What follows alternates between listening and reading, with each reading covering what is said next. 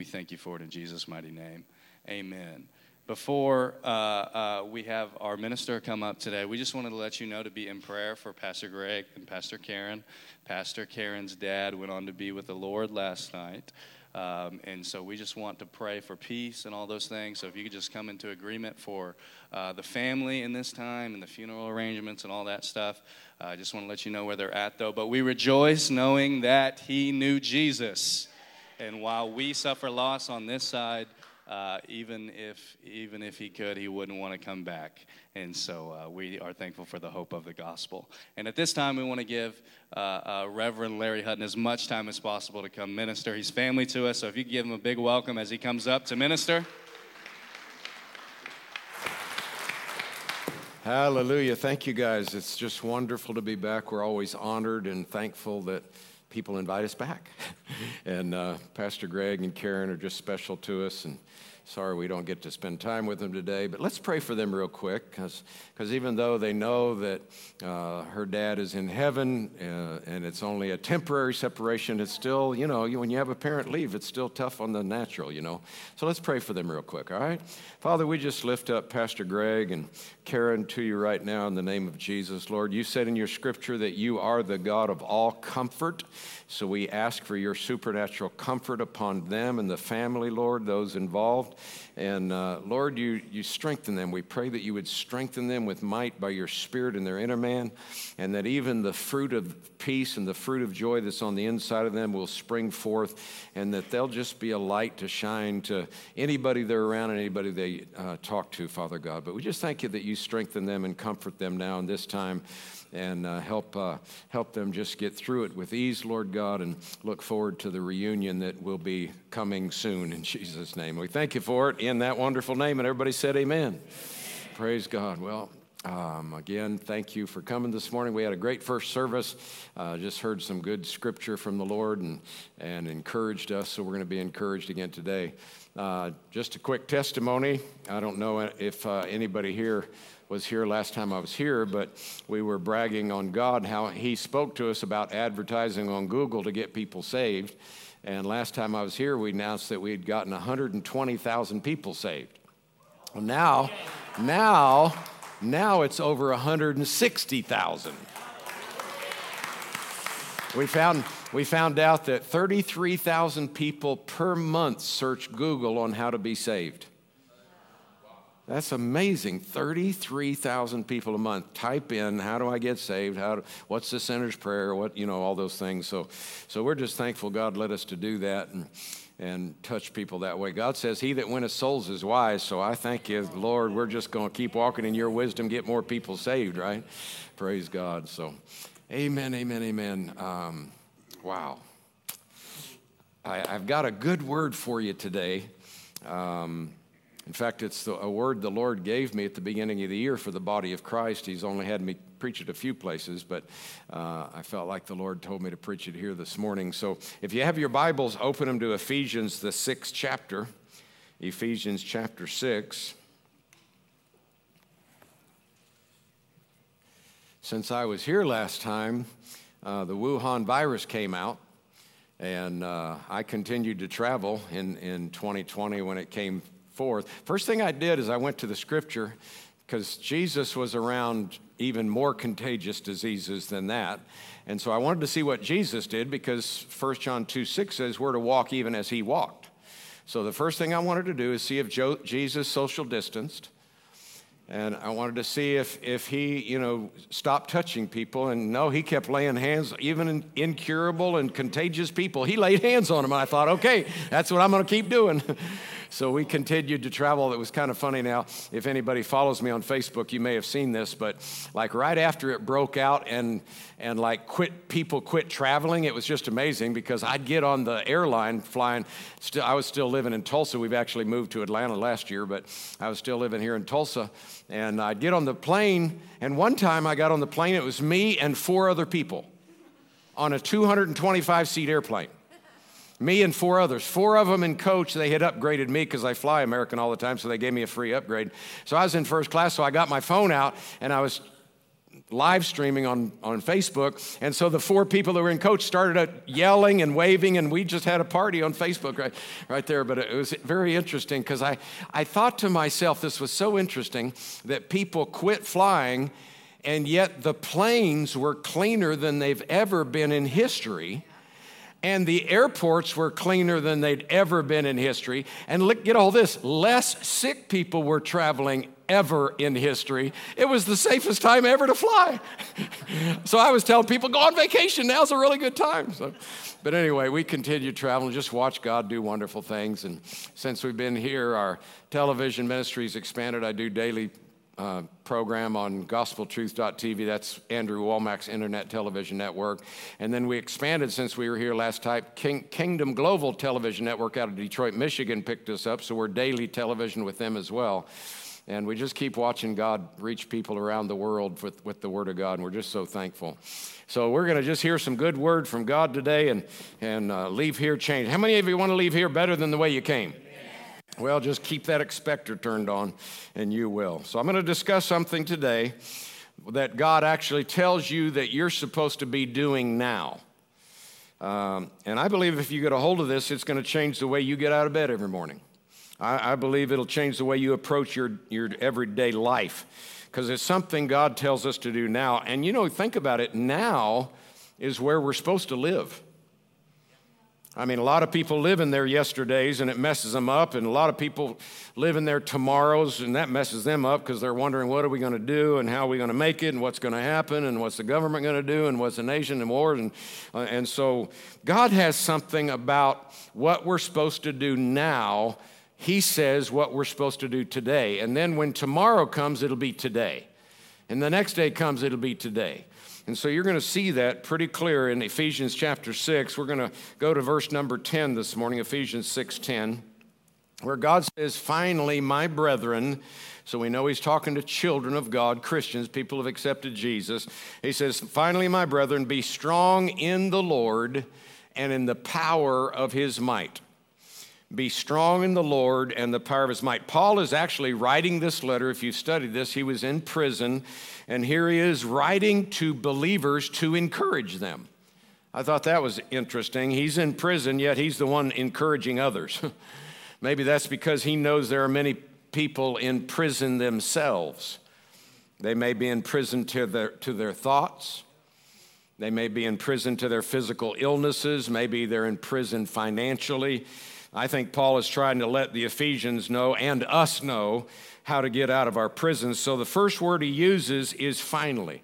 Now, the word finally ties in what he's already said in the previous five chapters and the first part of the sixth chapter into what he's getting ready to say. And in order for you to get the most of what he says after he uses the word finally, you really need a little bit of understanding of what he said before this, because finally ties it in. So I wrote down a synopsis of the previous five chapters just so you would understand okay, what has he said to this point? And then when he says finally and then he ties it in, you'll be able to understand more. So I wrote it down. So here we go. I'm going to give you a quick synopsis of chapters 1, 2, 3, 4, and 5. Chapter 1, Paul talks about our redemption, how we are the redeemed. He also talks about our inheritance. We, are, we have an inheritance in Christ. Then he talks about how the Holy Spirit has sealed us and, and guaranteed our eternity with Jesus. I am thankful for that guarantee. How about you? Then he ends up at the end of chapter 1, talking from verses 15 to verse 23. He, he talks about a prayer at how to pray for others, how he prayed. In fact, you need to write this down. People a lot of times will ask me, How do I pray for my husband? How do I pray for my wife? How do I pray for my children? How do I pray for this? Here's a model prayer that you need to use. So make a note of this if you need to know a prayer you're supposed to pray for yourself, even. It's Ephesians chapter 1, verses 15 through 23. So, those of you taking notes, make a note of that because this is one I pray over myself, I pray over Liz, I pray over family. Then, chapter 2, Paul talks about how, how, how our salvation is by grace through faith. And then he talks about how that Jesus has become our peace. He was the Prince of Peace, but now he's our peace and that we can live in peace all the time. Then uh, Paul talks about how he abolished the hostility that the law produced and how he has now made us one body in him. And then he talks about how we now have access to the Father and we're citizens and members of the household of God. And then in chapter 3, he talks about how God used the apostles and prophets to speak by revelation and make known the mysteries and the manifold wisdom of God. Then he talks about how we now have access to Jesus and how we should come to him boldly and with confidence. And then at the end of the chapter, uh, which is this is the third chapter, this is another model prayer. So if you're taking notes here, it's another prayer you could pray over yourself and others. And that's in Ephesians chapter 3, verses 14 through 19. So make a note of that. It's a great prayer to pray over yourself and others. In chapter 4, Paul talks about how we are to walk in humility, modesty, gentleness, uh, patience, endurance, steadfastness, perseverance. And then he talks about how we are one body, all of us members of the body of Christ, we're one body with one Lord, one faith, one baptism, and one God who is the Father of us all.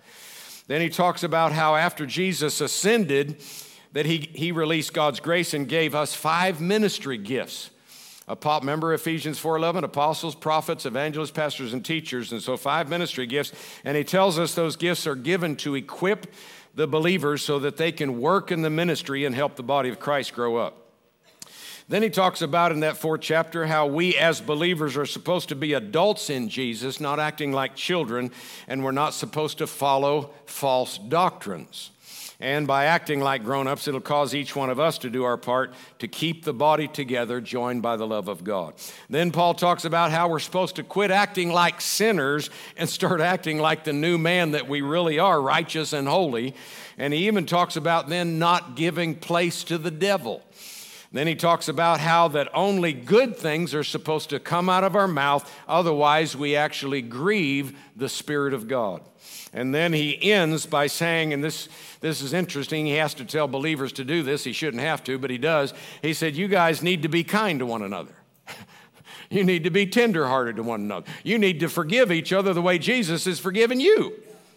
Amen. Then in chapter 5, he says you're supposed, he starts the chapter out talking about how you're supposed to be an imitator of God. Stop imitating the unsaved and start imitating God. Don't partake of their lifestyles, partake of Jesus' lifestyle. Then he says how you're now a child of light and you have no business engaging in the unfruitful works of darkness. For him to say that, that means Christians must be doing that and they shouldn't be. Then he talks about how to use our time wisely. And instead of getting drunk on wine, he tells us how to stay filled with the Spirit by speaking and singing the Word of God continually and by giving thanks to God continually. Then at the end of the chapter, he talks to husbands and wives, and he tells us that we're supposed to love and respect each other and submit to one another in God's love. Then, chapter six, which is where we're at, it tells of us, those of us who have parents, starts the chapter talking about if you have parents, you are to honor your parents. And the second verse so, says, so that it'll go well with you and that you'll live long and prosper. Kind of sounds like it has more to do with you than with them because it doesn't say honor your parents if they're honorable. It doesn't say honor your parents if they were good or if they treated you right, if they raised you right. It says honor them. Why? So it goes well with you so that you live long and prosper and are healthy in the world. Praise God. Then it talks to those of you that might have a boss. You might have a supervisor, or a boss, or somebody that's over you, and it tells you you're actually supposed to work for them as though they are Jesus. Work for them like you're working for Jesus. And it says, goes on, if you do that, it says Jesus will be the one that rewards you. I think you want Jesus' rewards, don't you? Amen. Then it brings us to verse 10 where we're at, where he, Paul the Apostle Paul, says, finally. The Greek word here, finally, is actually an adverb which modifies what has been said and what he's getting ready to say. A modifier you can modify a verb, you can modify an adjective, a preposition, a sentence. And so I'll give you an example one time, because I said this one time. I love having my wife with me because she keeps me on my toes. I didn't explain what an adverb was. She said, Honey, you need to explain what an adverb is if you're going to bring it up. and so, an adverb, for, for example, you could, you could say this sentence, a short sentence He ran. Well, that's a short sentence. The word ran is a verb.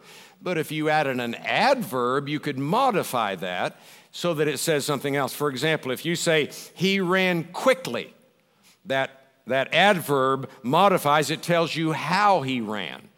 Uh, so it not only tells you how, an adverb can tell you when he ran. You could say, he ran yesterday. Or it can tell you how often. You could say, he ran every day this week. Um, Paul starts with the word finally because he's using an adverb to add to. In fact, actually, it's an adverbial phrase because he said, finally be strong in the Lord. So he's actually adding a modifier to all the things he previously said to do in the chapters leading up to this statement. In other words, Paul's saying, I'm adding a modifier so that you will know the what, when, where, why, and how so that you'll be able to do all the things I already said. In other words, you're going to have to be strong to walk in your redemption. You're going to have to be strong to receive your inheritance. You're going to have to be strong to pray for others. You're going to have to be strong to allow Jesus to be your peace at all times. You're going to have to be strong to still come to Jesus with boldness and confidence when you screw up. Come on. You're going to have to be strong in the Lord uh, to follow, not follow after religious fads. You're going to have to be strong in the uh, Lord to act like you are righteous and holy when you don't feel like it. You're going to have to be strong in the Lord to not give place to the devil. You're going to have to be strong in the Lord to not uh, only allow good things to come out of your mouth. You're going to have to be strong in the Lord to be kind tenderhearted, and forgive others the way Jesus has forgiven you. You understand what I mean by a modifier now with those examples? So, the first thing Paul says be strong in Jesus and the power of his might. Be strong in Jesus. He wouldn't have to tell us to be strong if we were just automatically strong. So, he's indicating here there are times we're not going to feel strong. We're going to have feelings of inadequacy, feelings of weakness, feelings of lack of ability, frustration, hopelessness, those different feelings. And what does God tell us to do? Somebody said, one word, be strong. Well, that's two words. But actually, if you look it up in the Greek, it really is one word. It's one word, it has four different meanings. I'm going to give those to you real quick. Be strong, the Greek word that's used here means to be empowered, to be enabled, to increase in strength, and to be strong. But it doesn't stop there. The key is it goes on and says, in the Lord. See, you're empowered, you're enabled, you're strengthened, you can be strong because where you're at, you are in Jesus if you're a child of God, if you're born again. In fact, uh, Daniel 11 32 uh, says, The people that do know their God will be strong and do exploits. The people that do know their God will be strong and do exploits. Actually, the word exploits is not even in there. If you have a King James Bible, it's italicized because it wasn't in the original scriptures, manuscripts. And so, really, it says, though the people that do know their God will be, or that will, will do. It doesn't say exploits, just will do. And I looked up that Hebrew word do, and it, it means to advance or to accomplish. So you're going to advance the kingdom of God. You're going to accomplish the will of God in your life when you be strong. That's, that's good news. Isaiah 35 4 tells those of us of a fearful heart, be strong and do not fear. In fact, let me show you that verse. Turn over there real quick. Isaiah 35 4. Isaiah chapter 35 and verse 4. It says, I'm going to read from the New King James Version. It says, Say to those who are fearful hearted, by the way, let me just add this to it because I feel led of the Holy Spirit to do this. Fearful hearted is worry filled. Worry is a form of fear. Fearful hearted is stressful hearted. So if you're allowing stress, you're allowing worry, that's fearful hearted. He says, Tell those, or yeah, say to those who are fearful hearted, be strong, do not fear. In other words, do not worry, do not stress. Behold, your God will come with vengeance, with the recompense of God, he will come and save you. Praise God. God is on our side, isn't he? All right. For example, Second uh, Chronicles, you don't have to turn there. Second Chronicles 32 7, it says, Be strong and courageous when facing your enemies, because there's more with us than there are with them. That's always good news to hear, isn't it? Joshua 1 9 says, Be strong and courageous. Don't be afraid, or discouraged because God is with you everywhere you go. That's good news. So that's because you're in Christ, you're in Jesus. 2 Corinthians 5:17 if any man be in Christ he's a new creation, a new species being that didn't exist before. So If you're going to be strong, you need to know you're in the Lord, you're in Christ. So I thought, you know what I'm going to do for this, morning? I'm going to I'm going to read some scriptures. I'm not going to have you turn there because it would take too long. I'm just going to read some scriptures about what God says or who God says you are because you're in the Lord. Because it says right here in Ephesians 6:10, be strong in the Lord. Don't be strong in, in yourself and the power of your might. Be strong in the Lord and the power of his might, right? So you're going to have to understand who you are in the Lord if you want to be strong. So let me read a few things here real quick. Romans 3:24 says because you are in Christ, that's in the Lord, you are redeemed and made right with God because of his free undeserved unearned grace. Romans 8 1 says, Because you're in Christ, you can now live a life free from condemnation. Hallelujah. Romans 8 38 and 39 says, There is nothing you can do or nothing anyone else can do that will stop God from loving you. People think they do things and think God's mad at them. No, God is not mad at them. He is love and He loves His body. He loves those that are in the Lord, in Jesus. Hallelujah. 1 Corinthians 1:30 says because you are in Christ you have all of God's wisdom, righteousness, sanctification and redemption and it is available to you now. Hallelujah. 2 Corinthians 2:14 says because you're in Christ he always causes you to triumph. 2 Corinthians 5:19 says because you are in Christ God is not, I love this one. God is not keeping any record of your sins. No record of your mistakes. Hallelujah. Galatians 3:26 says your faith in the Lord, your faith in Christ has made you part of God's immediate family. You're a son of God, you're a daughter of God. The creator of all things is your daddy. I like it when it says Abba Father because it's letting you know he's daddy. Ephesians 1 3 says, Because you're in Christ, God has already given you every blessing that is available in heaven, and you have it now while you're in the sweet here and now and you'll have it in the sweet by and by. Hallelujah. Ephesians 2 6 says, Because you're in Christ, God has given you a seat in heaven right next to Jesus. I love that. You're in more than one place at once.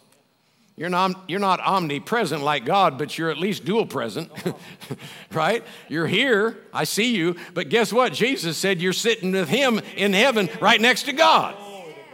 So if he said it, it has to be true. Ephesians 2:10 says because you are in Christ, God has handcrafted you, assigned things in life for you to do and given you the ability to do them.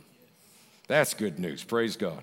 Philippians 2 5 says, Because you are in Christ, you have the mind of Christ and can operate in his mental state.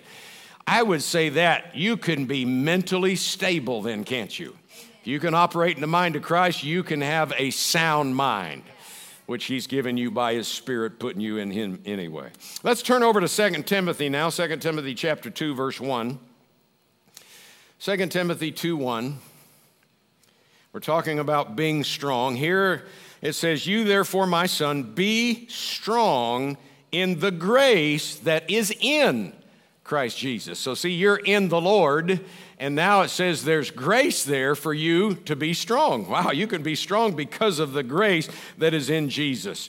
And that's what we're looking at in Ephesians 6:10. We'll go back there in a few minutes, but go to another scripture. Go to 1 Corinthians chapter 16 and verse 13.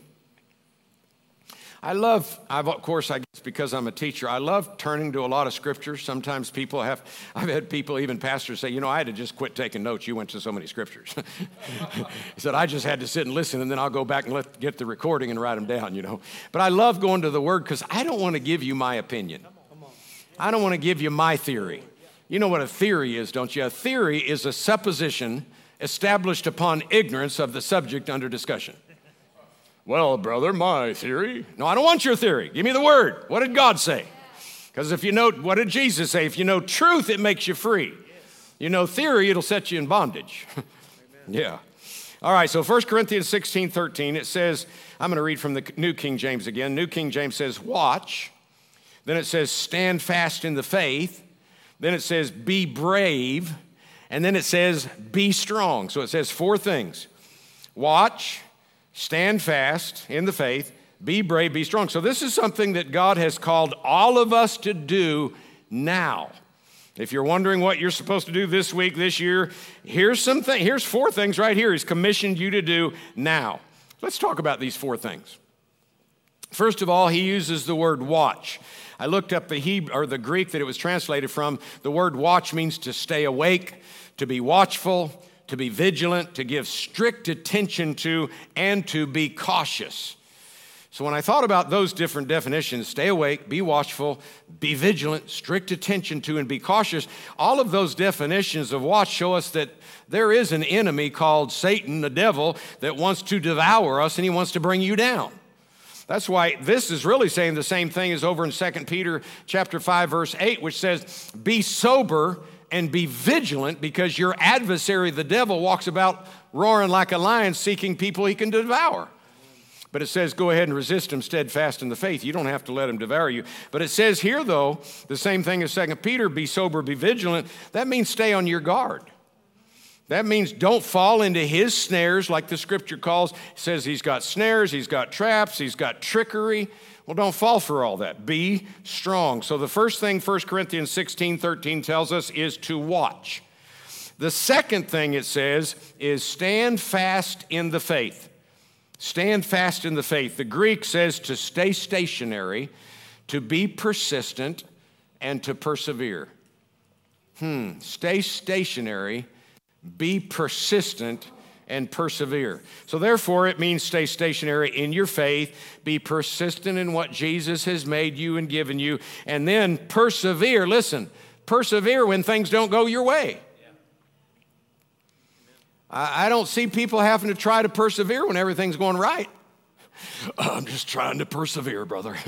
No, they have to persevere when things don't look good, don't sound good, aren't good. Amen. So we got to stay stationary. In other words, don't be moved by what you see, hear, and feel. You can change what you hear, see, and feel by what you believe, right? You believe that you, you have faith in Jesus. In fact, Galatians 5 1 says, Stand fast in the liberty. Stand fast. We're talking about standing fast here in our faith.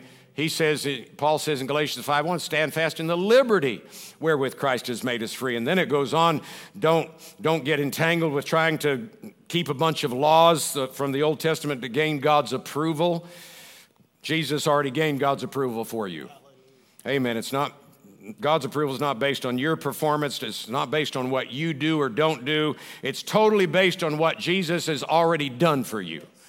Can I hear an amen?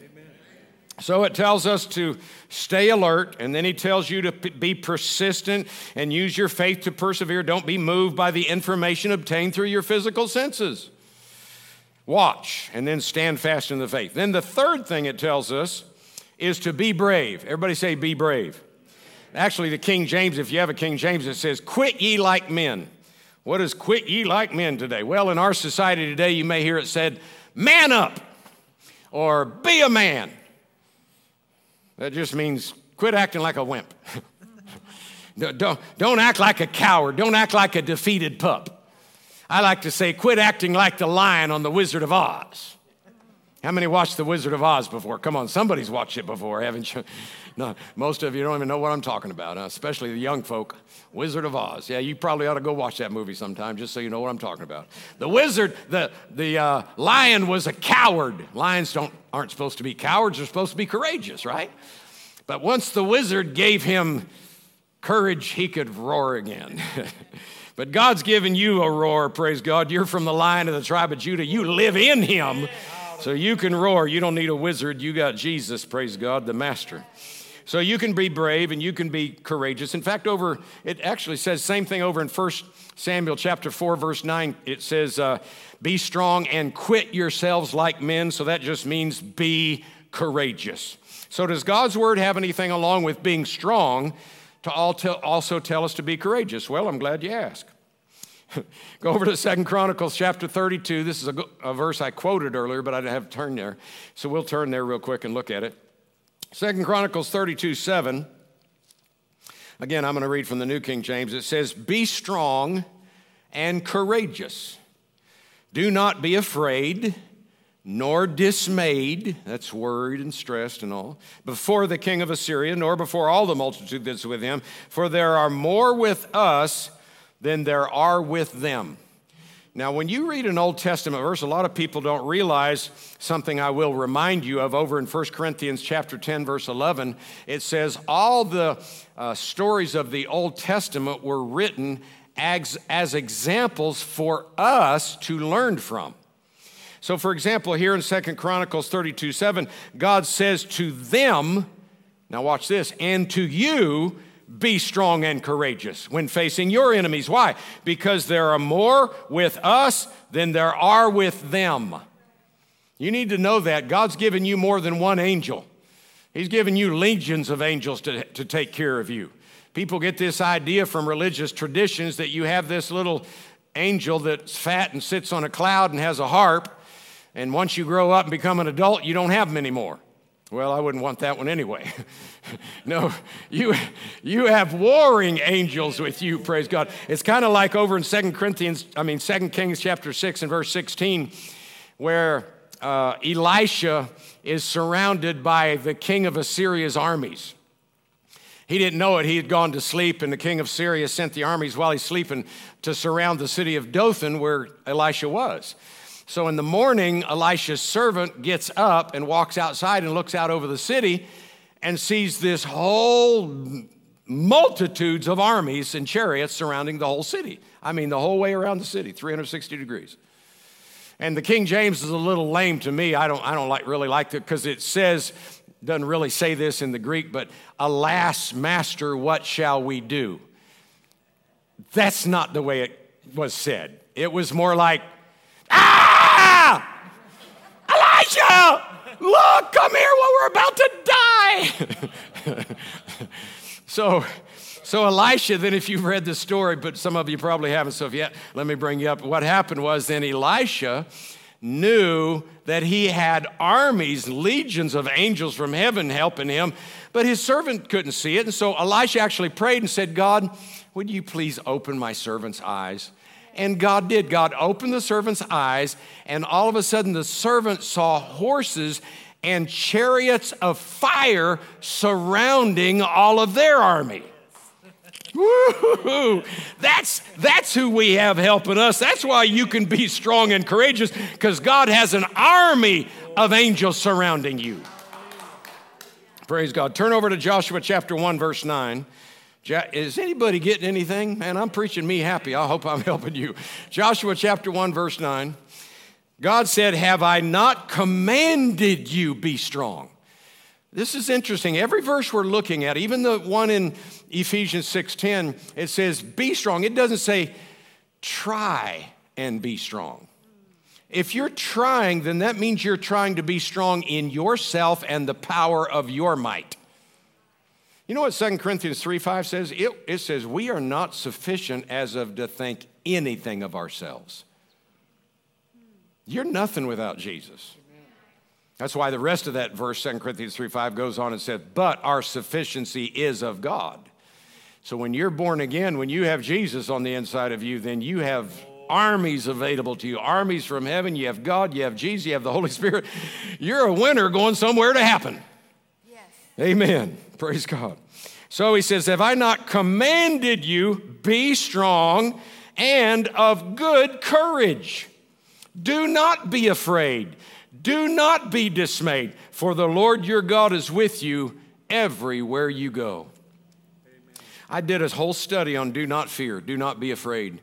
Found out the Bible over 800 times talks about fear. So I think it's a subject that God wants to, us to understand. Now, a lot of times, like over 600 of those 800 times, over 600 of them, it was just in reference to uh, like the Amorites being fearful of the children of Israel and talks about all those different happenings. So, a lot of times, there were actually only 167 out of over 800 times, 167 times where God actually specifically tells us, do not fear, do not be afraid. Uh, do not be terrified. In some form, the word fear is said, you, do, you don't have to be that. So if He gives us, I mean, if God gave us 10 times Do not be afraid. That would be enough. Amen.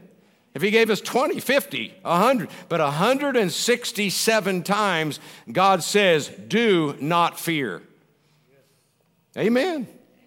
So if he says do not, guess what? We don't have to do. We don't have to fear. That's why I remember what God, I probably shared this with you one time when I was here. So this is my fourth time here now at Lake Church. But one time I was driving across the panhandle of Texas to go preach at a church. And the Lord spoke to me. I was driving along, I was praying in the Spirit, and the Lord said to me, He said, If you will not allow fear in any area of your life, no curse can operate in any area of your life. Do you hear that? If you will not allow fear, because see, fear is what shuts your faith off. It doesn't get rid of your faith. You still have faith on the inside, it's just lying dormant. Amen. But fear will shut your faith off if you allow it to stay. Now, it's, we're all going to have thoughts of fear, worry, stress, fear, different fear thoughts. We're going to have thoughts come, but you don't have to let them stay. Amen. I remember Brother Hagin one time, he says, You can't stop a bird from flying over your head, but you can sure stop it from building a nest on your head. Amen. So you don't have to allow those thoughts to stay when they come. You can choose your thoughts. Amen. Have I not commanded you? Be strong. So you can be strong because, look what it says here, for the Lord is with you. I want you to, you see that three letter word F O R? It says, Be strong and of good courage. Do not be afraid. Do not be dismayed. For. You need to circle that. You need to highlight that. You need to underline those three, those, those three letters that form a word for. And here's why. Because here it tells you why you can be strong, why you can have good courage, why you don't have to be afraid, why you don't have to get discouraged. He said, For the Lord your God is with you everywhere you go. I remember the late Kenneth E. Hagin. He, he said this one time. He said, You know, if we would just believe one scripture, He's, he actually said it this way if we believers would believe. Well, isn't that what believers are supposed to do? Yeah, what does a dog do? He barks because he's a dog. What do, you, what do you do? You're a believer. You believe. That's what you're supposed to do. He said, if we would just believe that God is always with us and will never forsake us, you'd never be depressed. You'd never be stressed. You'd never be afraid. And I thought, oh my goodness, look at that. One verse. That's why Brother Copeland, y'all know who Kenneth Copeland is, he's made this statement for years. One word of God can change your life forever. One word of God. My grandmother had cancer at 75 years old, was supposed to die, six months to live. Doctors gave her six months to live. 75 years old. I called her up and told her about the late Kenneth E. Hagin because he was having, before he died, he had a healing crusade down in Winter Haven, Florida. My grandmother lived in Brooksville, Florida, just a couple hours away. And so I, I called my grandma up and I said, Grandma, I said, uh, Brother Hagin's going to be in Winter Haven and he's going to be laying hands on people. And a lot of people have been healed of cancer under his ministry. So why don't you come down there and let God heal you? And she agreed. She came. She sat in all, all these services Sunday night, Monday morning, Monday afternoon, Monday night, Tuesday morning, Tuesday mo- afternoon, Tuesday night, Wednesday morning. And after the Wednesday morning service, she came up to me and she said, Larry, guess what? I said, What? She said, I don't need to get in the healing line now. That's what she came for. She wanted Brother Hagin to pray for her to get healed of cancer. She said, I don't need to get in the healing line now. I said, Why, Grandma? She said, Because I'm already healed. Haven't you been listening? and Brother Hagin had been preaching all the verses in the Bible showing when Jesus was on the cross, he not only bore your sins, but he also bore your sickness so you can be well. So if you are sick, you can be healed because of what he did. It takes faith to release that healing grace, just like it took faith to receive the saving grace and you become righteous. Boy, I'm preaching good today. Man, I'm telling you, I'm preaching me happy. But then it's just the word coming out of my I'm just the hose. It's the water coming out that I'm liking. Amen. Praise God. So she she uh, she said, Yeah, I don't need to get in the heal. I said, Why? Because she said, I'm already healed. I said, and so I asked her, I said, Well, how do you know you're healed? Because I wanted to make sure her faith was based on the word, not what somebody else is saying. I said, Grandma, how do you know you're healed? She says, It is written. Jesus bore my sicknesses, and no use both of us bearing it. That's what she said. She was 75. She was feisty old lady. She said, Jesus bore my sickness. No use both of us bearing it. And that one word changed her life forever. At 75 years of old, thousands, actually, the cancer began disappearing that day. In three days, it was completely gone. So thousands of people witnessed it at that, at that crusade. And then she lived from 75. She didn't die until she was 95, and cancer never came back. One word of God can change your life forever. Be strong for, why can I be strong? Why can I be courageous? courageous? Why don't I have to be afraid or discouraged? For the Lord is with you everywhere you go. Wow. But, Brother Larry, I don't feel like He's with me. Well, that's why we read that God told us to be persistent with our faith. In other words, don't walk by sight, walk by faith. Turn over to Deuteronomy 31. Deuteronomy 31. Deuteronomy 31 6. Going to say the same thing as we've been looking at here. See, be strong and of good courage. Do not fear nor be afraid of them, talking about your enemies, for the Lord your God, He is the one who goes with you. He will not leave you nor forsake you. All right, let's go back to Ephesians where we started because we're seeing this over and over. And I could take you to more verses, but uh, I think all these we're looking at, we're saying, okay, God, I think, is trying to get a point across. We can be strong. No matter what's going on in government, no matter what's going on in wars and countries and economy and, eh, and viruses and all this stuff, we can be strong. So he said here in Ephesians 6:10, finally, my brethren, be strong in the Lord and the power of his might. Paul says, be strong in the Lord and the power of his might. Be strong. The only way you're going to be strong is what it says here in the Lord. What does that mean? In other words, in Christ. You got to be strong in the Lord. And then it says, because of that, you have the power of his might on the inside of you. Let me read something Micah said. I wrote it down in Micah 3 8. He said, Truly, this is Micah the prophet under the old covenant. But remember, people under the old covenant did not have God living on the inside of them, right? So listen to what Micah said I am full of power by the Spirit of the Lord, and of judgment and of might. Wow. Micah said he was full of power and full of might, and he didn't even have the Spirit of God on the inside of him. How much more can you and I, because we're full of God's power and full of God's might, the greater one lives in us, how much more can we then be strong in the Lord and the power of his might? Remember over in um, Judges chapter 6, verse 11, where, where God calls Gideon a mighty man of valor. If you've ever read that story, it's very interesting that God calls Gideon a mighty man of valor when Gideon was afraid. Read the story. He was actually in a pit shucking wheat, whatever they do with wheat, grain, what do they do? I guess you shuck corn, you don't shuck wheat. Huh? But anyway, he was, he was down in this pit uh, hiding from the Midianites, and God says, Gideon, you mighty man of valor. Well, why does he do that? Well, because God calls those things that be not as though they are.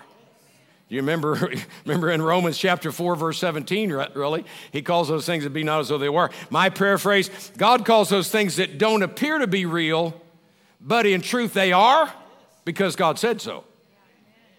Amen. That's calling things to be not as though they are because uh, God calls those things that don't appear to be real, but in truth they are real because God said so.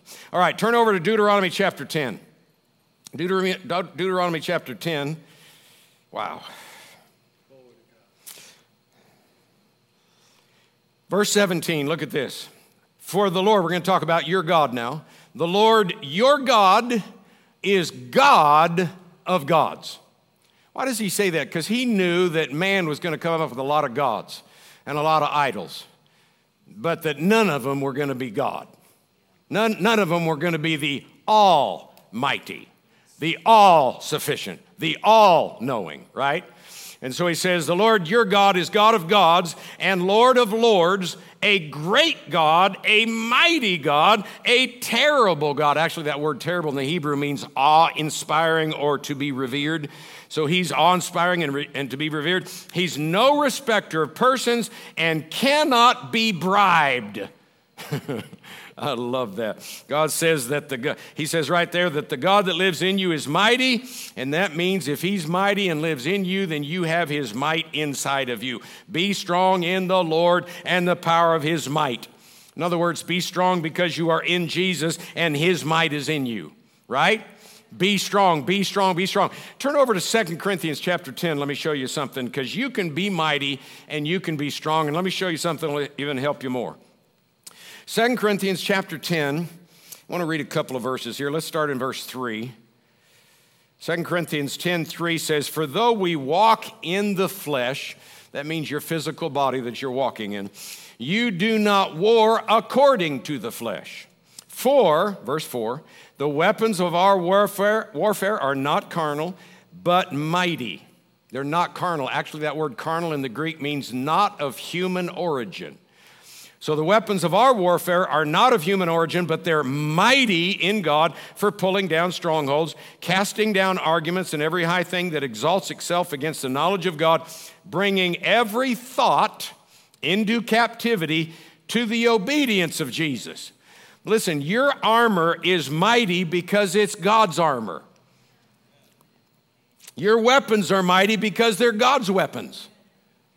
A couple of other places that talk about armor. Romans 13 12 says you have the armor of light.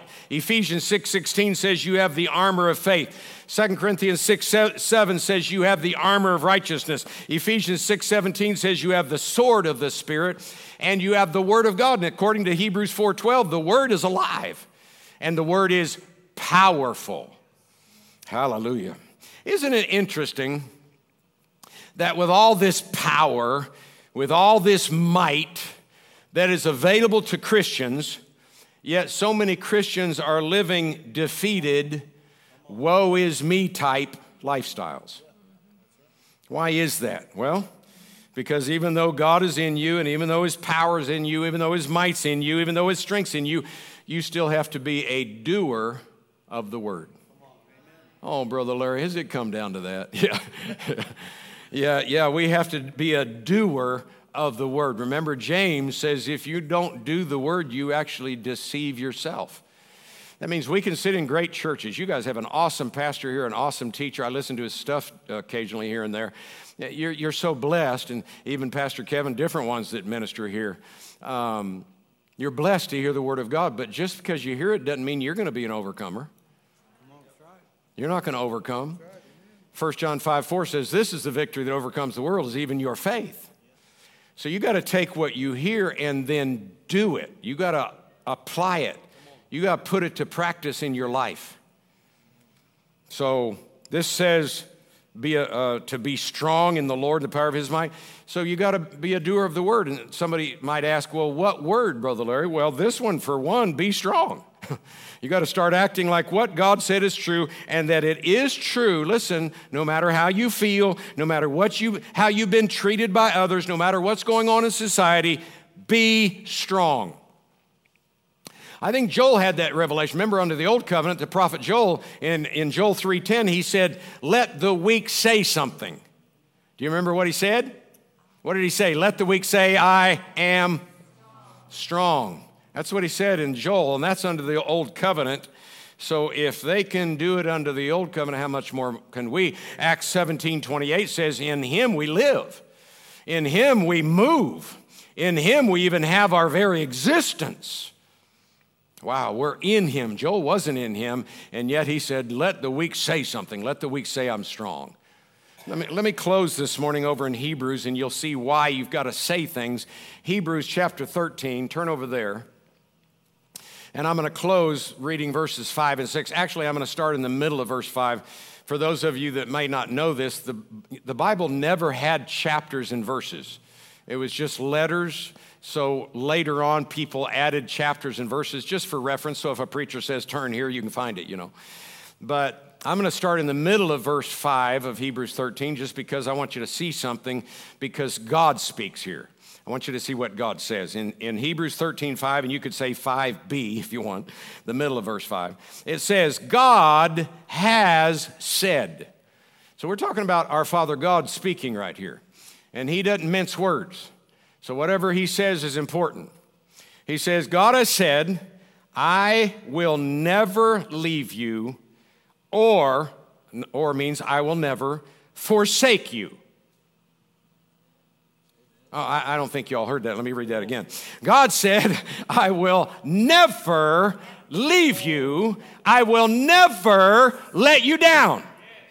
Now that's important because there's been times where maybe some of us have said, you know, God let me down, God didn't answer my prayer, and God didn't do this, and God, and they imply that God let them down. No, God said, I will never leave you, and I will never forsake you.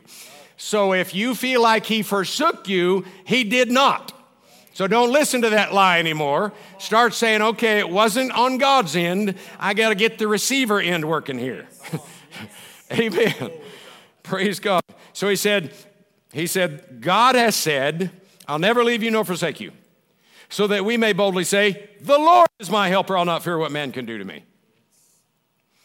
God has said, I'll never leave thee nor forsake thee, so that we may boldly say, The Lord's my helper, I'll not fear what man can do to me.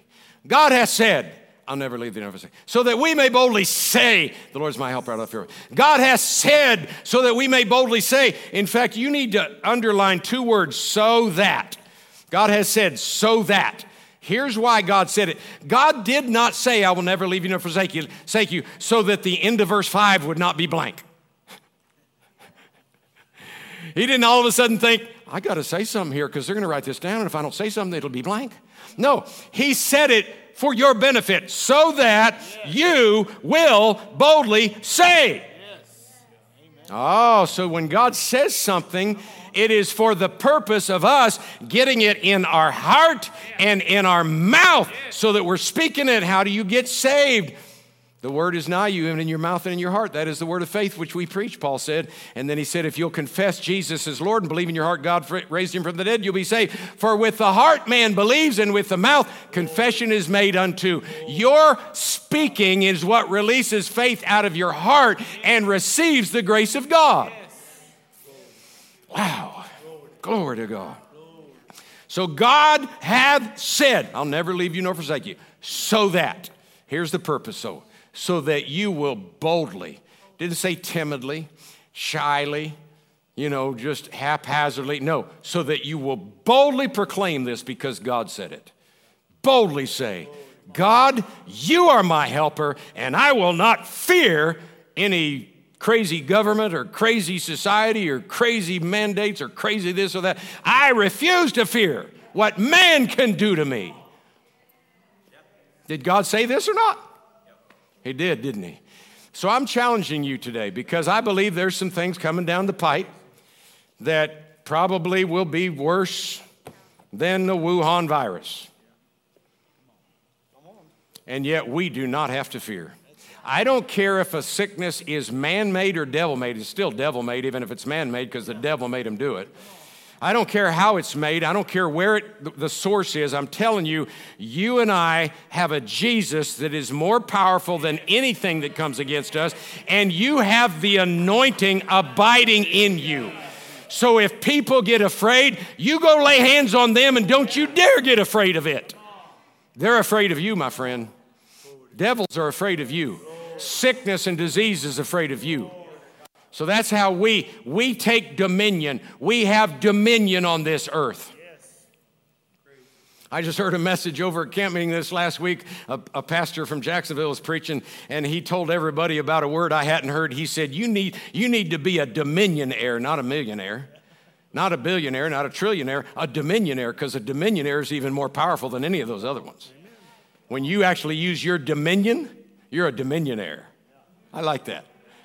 I told him when I talked to him, I said, I'm going to take that, you know, and use it. So you and I have dominion. God said, Listen, I created you as my created beings. I've given you dominion over all the earth, over every living thing that moves. I like that because if you read Genesis chapter 1, verses 26 and 28, he didn't just say animals and fish and birds. He said, I give you dominion over every living thing. A virus is a living thing. Bacteria is a living thing. You and I have dominion over them. Liz and I were in the back room just a few minutes ago, and we got a report of a friend of ours that is sick. And, and so I, uh, Liz had gone to the bathroom, and I just stood up back there in that back room and I took dominion. I said, Well, bless God, I'm not getting sick. I'm not getting any virus. Jesus bore mine. I took dominion over it and exercised my authority out of my mouth. You got to get the faith circulating, working. Work your faith. Work out your salvation. Amen? So, my, my charge to you, family, be strong. I don't care what happens next week, next month, next year.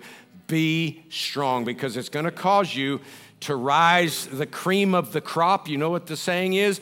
You're going to be rising to the top, and then people are going to look to you because you are the light of the world, Jesus said in Matthew 5. He said, You're the light of the world and you're the salt of the earth. So you got to be light and you got to be salt. And in these last days, people are going to be looking, and I'm telling you, we are going to have the miraculous, most miraculous move of God we have ever had. God just showed me some things recently, and, and, I, and I'll speak prophetically right now. You are going to see a move of God that is going to eclipse the book of Acts. You're going to see a move of God like never seen before, and it's going to be a move that is not going to be able to be hid by fake news or false news or the media. And they're not going to because this is what God told me. He said, When I start doing the miracles in this move, which is beginning now, has already begun, He said, I'm going to start doing miracles. I'm going to heal Alzheimer's. I'm going to heal dementia. I'm going to heal Lou Gehrig's. I'm going to heal Parkinson's. I'm going to heal things. And I'm going to raise people up all over. It's going to happen. In fact, I heard the Lord say this like popcorn popping, it's not going to be avoid, avoidable. You're not going to be able to avoid it. And even, the Lord even told me this. He said, and even the media will not be able to hide it. He said, because I'm going to be healing their mother and their father and their son and their daughter, and they're not going to want to hide it. They're going to say, Look what the Lord has done. And it's going to spread through all media, all over the world, and people are going to be ushered into the kingdom of God by the billions. And then the king is going to split the clouds and we are going to go meet him in the air. Woo! So, why do we have to work? Why do we have to be strong? Because of this last move. You don't need to be straddling the fence. You don't need to be fearful and not be one of them. Go ahead and join us, frontline folk. Join the cream of the crop. Rise up and be the child of God you are. If God said be strong, then be it. Start saying, Bless God, I don't, feel, I don't care whether I feel weak or not, I'm strong. Jesus said, Be strong. The Word of God, Jesus are the same. Jesus said, Be strong. So I'm strong. Be of good courage. I'm of great courage. I got a lot of courage. Why? Because God is with me. Everywhere I go, He never leaves me, never forsakes me. And I got legions of angels and horses of fire and chariots of fire with me everywhere I go. Amen. Come on, let's lift up our hands and thank Him today. Lord, we just want to give you thanks. The Bible says lifting up holy hands. They're not holy because we made them holy. They're holy because we're in Jesus and you made them holy. So we lift up our hands and we thank you. Thank you, thank you, thank you for making us like yourself. In you we live and move and have our being. Thank you, Lord God. Thank you, Lord God. We worship you, Lord God. We worship you, Lord God. We worship you, Lord God. Somebody, are we still on live stream here? I don't know if this is somebody watching or somebody here, but I just heard carpal tunnel syndrome. So this has to do with wrist and stuff in the lower part of your arm next to your hand. So if somebody has that, the power of God is here right now to heal you. Go ahead and just lift up your hand and receive it. Anybody with carpal tunnel syndrome, go ahead and receive that. The power is right. I speak to that carpal tunnel. I command it, get out of their bodies now. I loosen them in the name of Jesus. I speak life and health to them in Jesus' name. Thank you, Lord Jesus. Thank you, Father God. Thank you, Lord God. Thank you, Lord God. Thank you, Lord God. Thank you, Father. Thank you, Father. Thank you, Father. Blood count, blood count, blood count. I don't know what that means, Lord. Somebody's blood count is not where it's supposed to be. Uh, I speak life to your blood right now, if that's you watching online.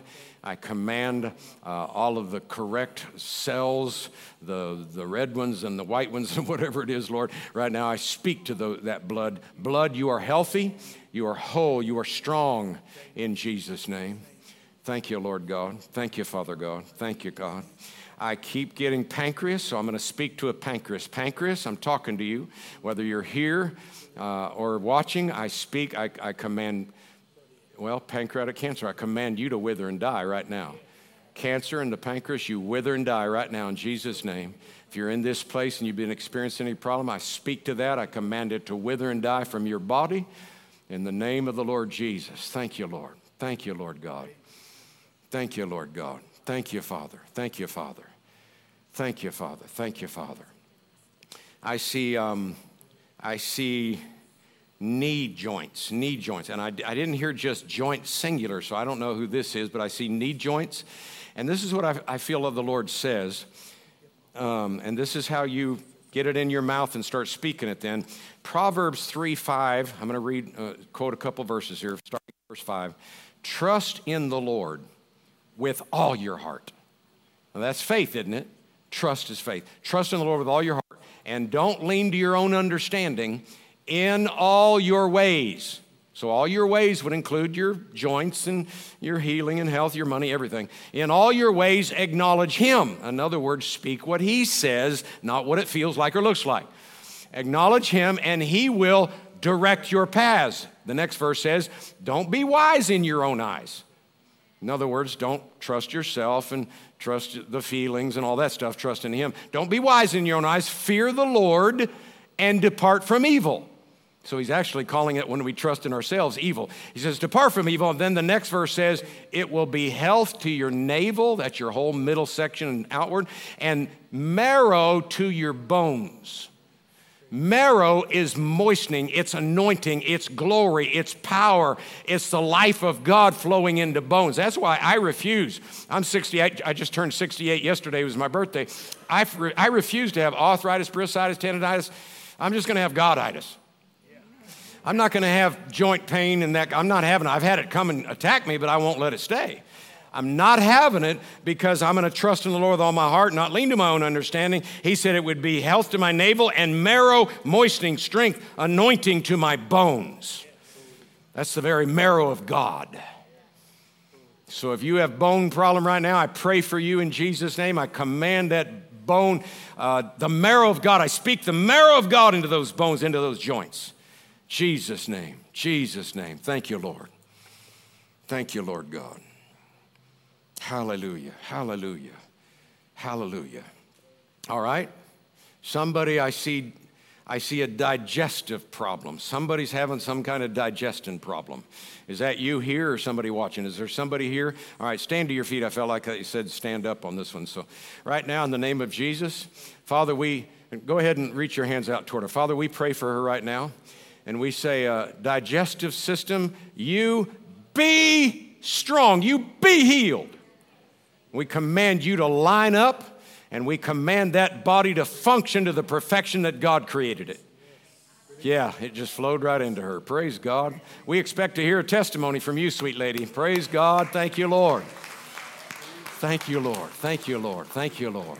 I feel like there is somebody watching with this problem too. So we just pray for you in Jesus' name. We stretch forth our hand that Jesus' hand to heal. We thank you for signs and wonders being wrought in Jesus' name. Thank you, Lord Jesus. That person watching, that the digestive system is being totally healed.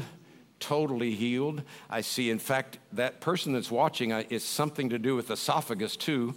So be healed, whole, whole, from head to toe in Jesus' name. Thank you, Lord. Thank you, Lord. Lord, is there anything else you want me to say or do? I'll obey you, Lord. Hallelujah. Thank you, Lord Jesus. Thank you, Father. Thank you, Lord Jesus. Thank you, Lord Jesus. Hallelujah. Glory, glory, glory. We just got a a testimony just a couple days ago over at camp meeting. A guy walked up. He's actually a pastor. He and his dad pastor a church in California, a pretty big church. And uh, he reminded me of a time that he came to one of my meetings, sat in the back row, and I didn't know that he was even there. I didn't know anything about him, but he had torn his uh, whatever, what is it? Yeah, ligaments and stuff in his knee, and and uh, he was supposed to be marching and carrying a flag in a parade coming up, and, and he wasn't able to do it. He just wasn't able to do it. And he came in my meeting just a few days before the parade when he was supposed to be holding the flag, American flag or Christian flag or whatever, I don't remember which one, but um, anyway, all of a sudden I had a word of knowledge like just now. And I said, somebody here, I don't remember what I said, but anyway, I said, You're, you need your knee healed, you tore something, or you need it healed. Well, right now, be healed. And he said he got totally healed that night, marched in the parade two days later. Oh, that's right. He had a brace on. He had a brace on that night while he was sitting back there. He took the brace off and he said it was completely healed. Glory to God. Thank you, Lord Jesus. Thank you, Lord. Thank you, Lord. Thank you, Father. Anything else, Lord? Thank you, Jesus. Sweetheart, you got anything? You got anything? No? Okay. All right. Father, I just pray right now for my family here and family that are watching online. I just pray, Father, that wow, that we would all not just be hearers, but that we would be doers. Lord Jesus, you prayed for Peter that his faith would not fail him. I pray that everyone here, their faith would not fail them, that they would be doers so that their faith would be active and work and get the proper fruits of it. I pray that not one of us here would uh, turn Jesus and his word away. In fact, if there's somebody here or somebody watching that's not saved, I pray that they would understand the Bible says today is the day of salvation. Right now is the accepted time. Don't harden your heart. If you need Jesus today, heads are bowed, eyes are closed. If somebody's here today and you've never accepted Jesus and you want to, just slip your hand up high enough that I know who you are. I'll pray for you. We can, we can all pray, and then you can become part of the family of God today. So if there's anyone here and you've never accepted Jesus, but you want to, Go ahead and lift your hand. Anybody at all? Anybody at all? Thank you, Lord Jesus. Okay, lift your eyes up, open your eyes and look at me. If you are a Christian, you're not ashamed of Him, you're not ashamed to admit you're a child of God, lift your hand up real high and say, Yeah, that's me. I'm a child of God. All right, good. You can put them down. That looks like everybody. Praise God. And all children of God, you need to be filled with the Spirit. So I always give the invitation. The Apostle Paul said, everybody needs to be filled with the Spirit. He said, because when you pray in the Spirit, you can pray beyond your understanding. 1 Corinthians chapter 14, he goes into detail about that. He said, Now in the church, he said, I don't preach in tongues or pray in tongues because people won't understand what I'm saying. He said, But I pray in tongues more than y'all. He was a good southern boy, y'all. So if you're not filled with the Spirit, I'm going to give you that invitation right now. If you're not filled and you, you don't pray in the Spirit, it's called different things in the Bible. It's called praying in tongues, praying in the Spirit, uh, baptism of the Holy Ghost, called different things. But if you're not baptized, if you don't pray in the Spirit and you would like to, lift your hand up because we'll pray for you today. Anyone here that you're not filled with the Spirit and you want to be?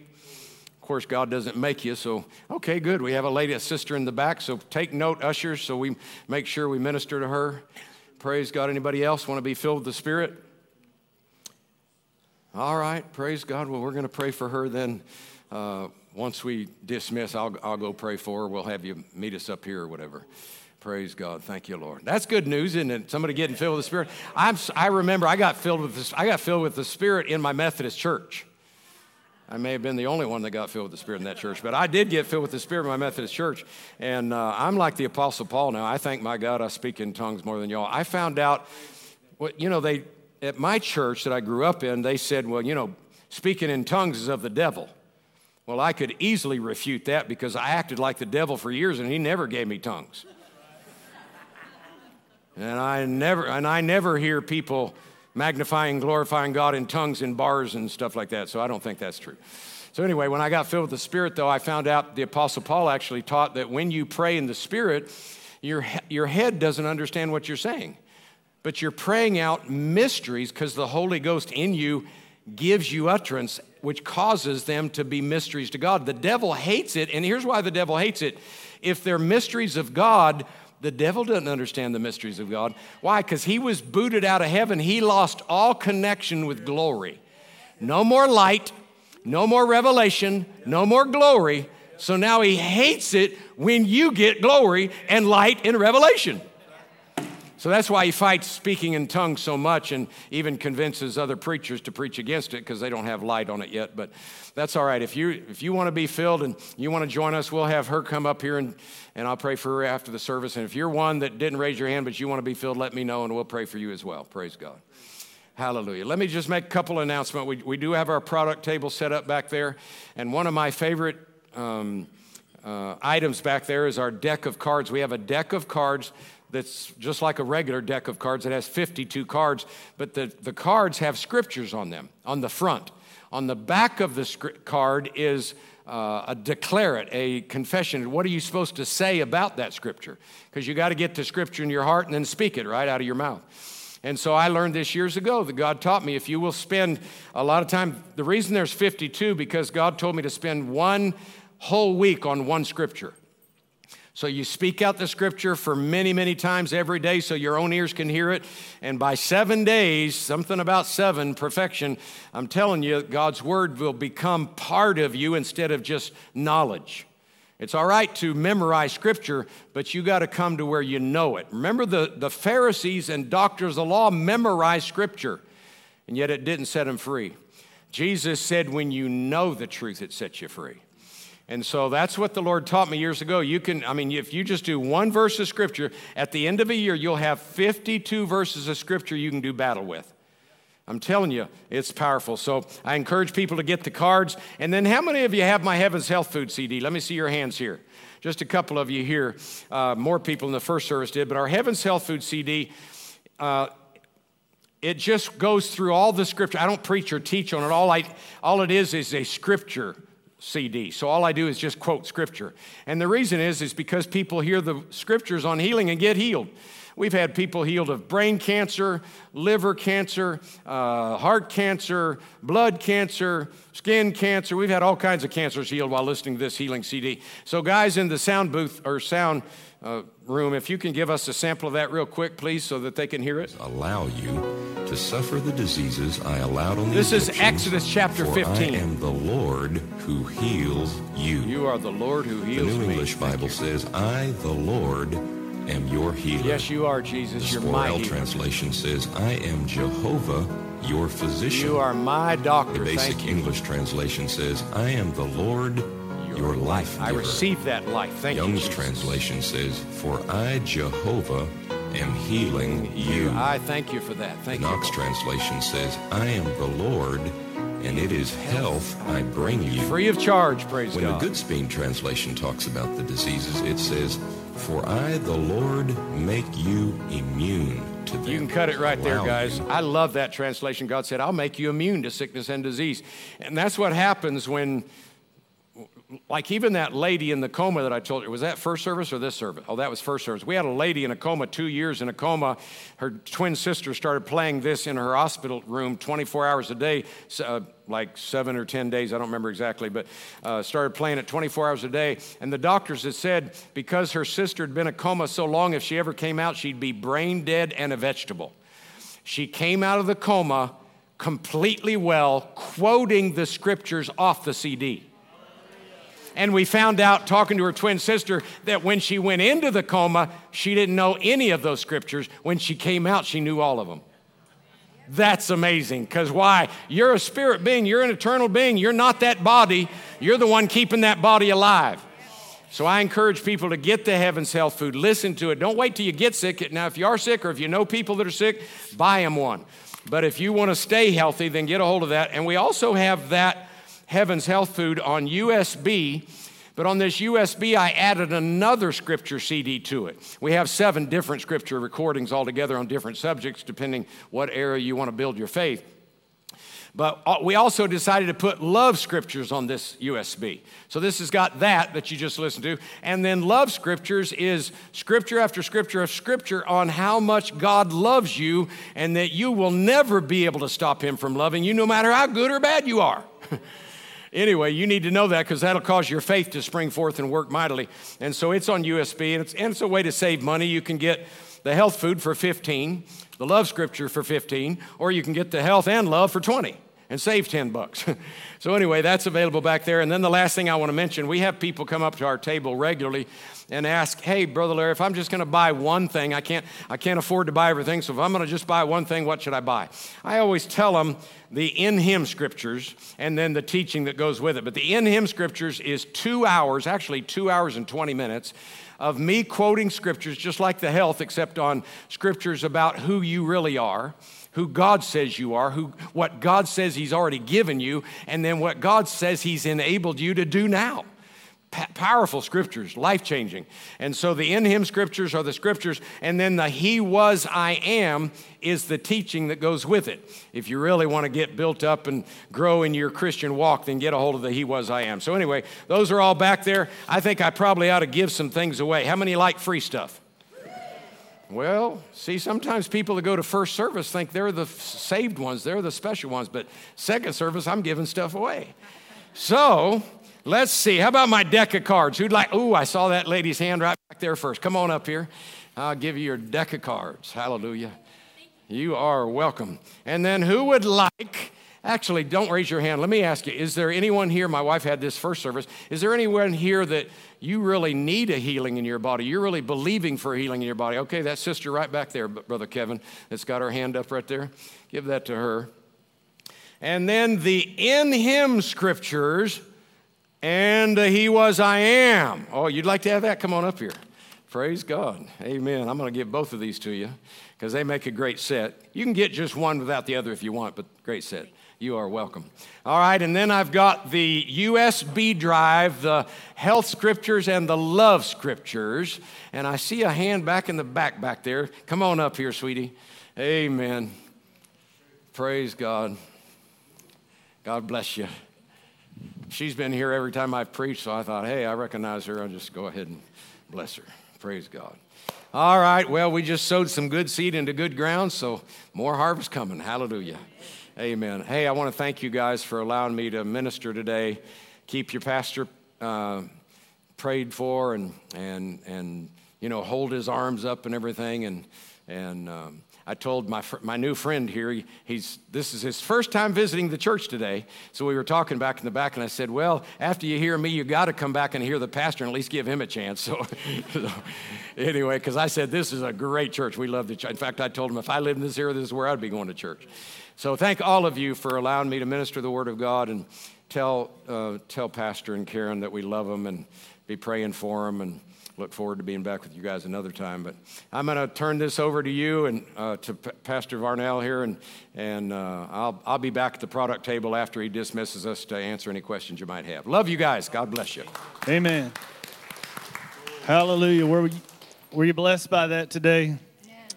Amen. Is this thing on? Hello, hello, hello. All right, all right. There we are. Hey, we're going to give you an opportunity to sow some seed into the ministry here. You know, what you've been receiving today uh, so that it can go out to other places. And so um, I just want to make you aware of the different ways you can give. If you weren't ready, we're going to just give you a minute. You can give by the envelopes on the seat back there. Uh, if you have cash or a check, even you can give by credit card on that. You just have to write it all in there. Um, if you're watching online and you were blessed by the teaching today, you want to sow into the Huttons ministry, you can do that at lake-church.com. And also, we have a text to give. I don't know if they have the number up here, but on the backs of your seats, there's a little card that gives you the directions on how you can text to give. And then, last but not least, we have an app. It's called Church Center. Uh, if you don't have it, I encourage you to get it as well because it has our bulletin and all of that stuff on it so you can keep up with what's going on at Lake Church. But you just go to whatever your app store or Google Play or whatever your phone requires and just find Church Center. Download that. You can enter your banking information. And then anytime you can just open.